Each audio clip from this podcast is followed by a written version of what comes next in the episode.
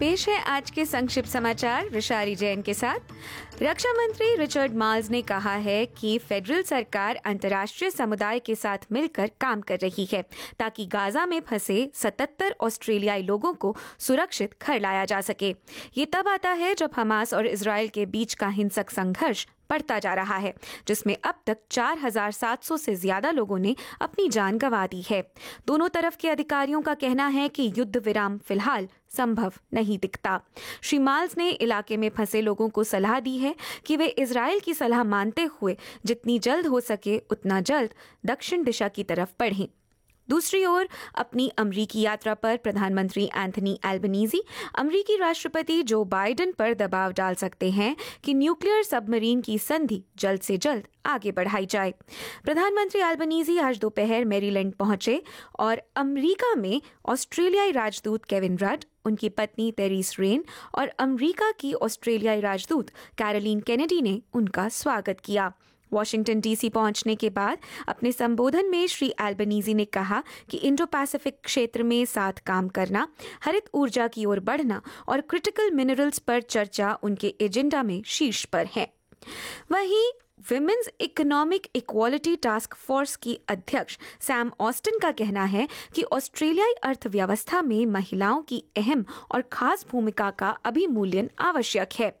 ये task force आज अपनी वह रिपोर्ट प्रेषित कर रही है, जिसमें 10 साल की योजना संबंधित सुझाव दिए गए हैं ताकि ऑस्ट्रेलिया में लैंगिक असमानता कम की जा सके। इस रिपोर्ट में यूनिवर्सल चाइल्ड केयर की स्थापना और पेरेंटल लीव को बावन हफ़्ता तक के लिए दिए जाने का सुझाव दिया गया है। साथ साथ यह भी कहा गया है कि पेरेंटल लीव पर गए माता पिता के लिए सुपर भुगतान भी किया जाना चाहिए। वहीं ऑस्ट्रेलियाई लोगों से आग्रह किया जा रहा है कि वे बुश फायर के सीज़न की तैयारी के लिए एक नए ऐप को डाउनलोड कर इस बात का आंकलन करें कि उनकी प्रॉपर्टी कितने खतरे में है, ताकि वे उसी अनुसार बदलाव कर सकें। बुशफायर रेजिलियंस ऐप विश्व की पहली ऐसी ऐप है जो किसी बिल्डिंग के खतरे का आंकलन कर सकती है। 2019 के ब्लैक समर बुशफायर के बाद ये ऐप फेडरल फंडिंग से विकसित की गई है। ये ऐप उपभोक्ता द्वारा दी गई जानकारी का प्रयोग कर आसपास के पर्यावरण और मौसम की जानकारी के अनुसार किसी बिल्डिंग को लेकर सुझाव देती है। अंतर्राष्ट्रीय समाचार में इसराइल डिफेंस फोर्सेस यानी आईडीएफ के लेफ्टिनेंट कर्नल जॉनथन कॉन्ड्रिकस का कहना है कि गाजा में रहने वाले एक मिलियन लोगों में से करीब सात लाख लोग अपने घर छोड़कर जा चुके हैं।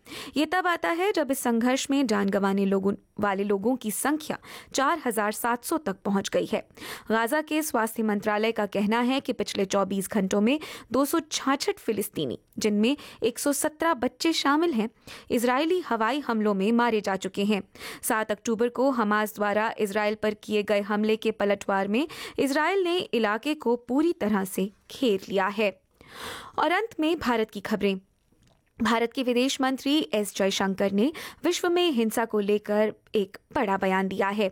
उन्होंने कहा कि संघर्ष और आतंकवाद के दुष्प्रभाव को रोके जा सकने की कोई उम्मीद अब संभव नहीं है। श्री जयशंकर ने दुनिया भर में हो रही भू राजनीतिक उथल पुथल के संबंध में एक कार्यक्रम में कहा कि पश्चिम एशिया में अभी जो हो रहा है, उसका प्रभाव अभी पूरी तरह से स्पष्ट नहीं है। भारत के विदेश मंत्री ने यू, रूस यूक्रेन युद्ध के प्रभाव का हवाला देते हुए कहा कि दुनिया में विभिन्न संघर्षों के परिणामों का असर नजदीकी भौगोलिक क्षेत्रों से कहीं अधिक दूर तक देखा जाने लग गया है। उन्होंने आगे कहा कि विभिन्न क्षेत्रों में छोटी छोटी घटनाएँ होती रहती हैं जिनके प्रभाव की अनदेखी नहीं की जा सकती। श्री जयशंकर ने आतंकवाद की चुनौती और शासन कला के रूप में इसे इस्तेमाल करने पर भी बात की। उन्होंने कहा कि कोई भी खतरा अब बहुत दूर नहीं है। भू राजनीति के विभिन्न पहलुओं पर प्रकाश डालते हुए उन्होंने कहा कि पिछले कुछ वर्षों में कर्ज में वृद्धि देखी गई है, जो नासमझी में चुने गए विकल्पों और अस्पष्ट योजनाओं के क्रियान्वयन का नतीजा है, जिसे विश्व भर को अब भुगतना पड़ रहा है। इसी के साथ 23 अक्टूबर 2023 के संक्षिप्त समाचार यहीं समाप्त होते हैं। दीजिए वृशाली को इजाज़त, नमस्कार।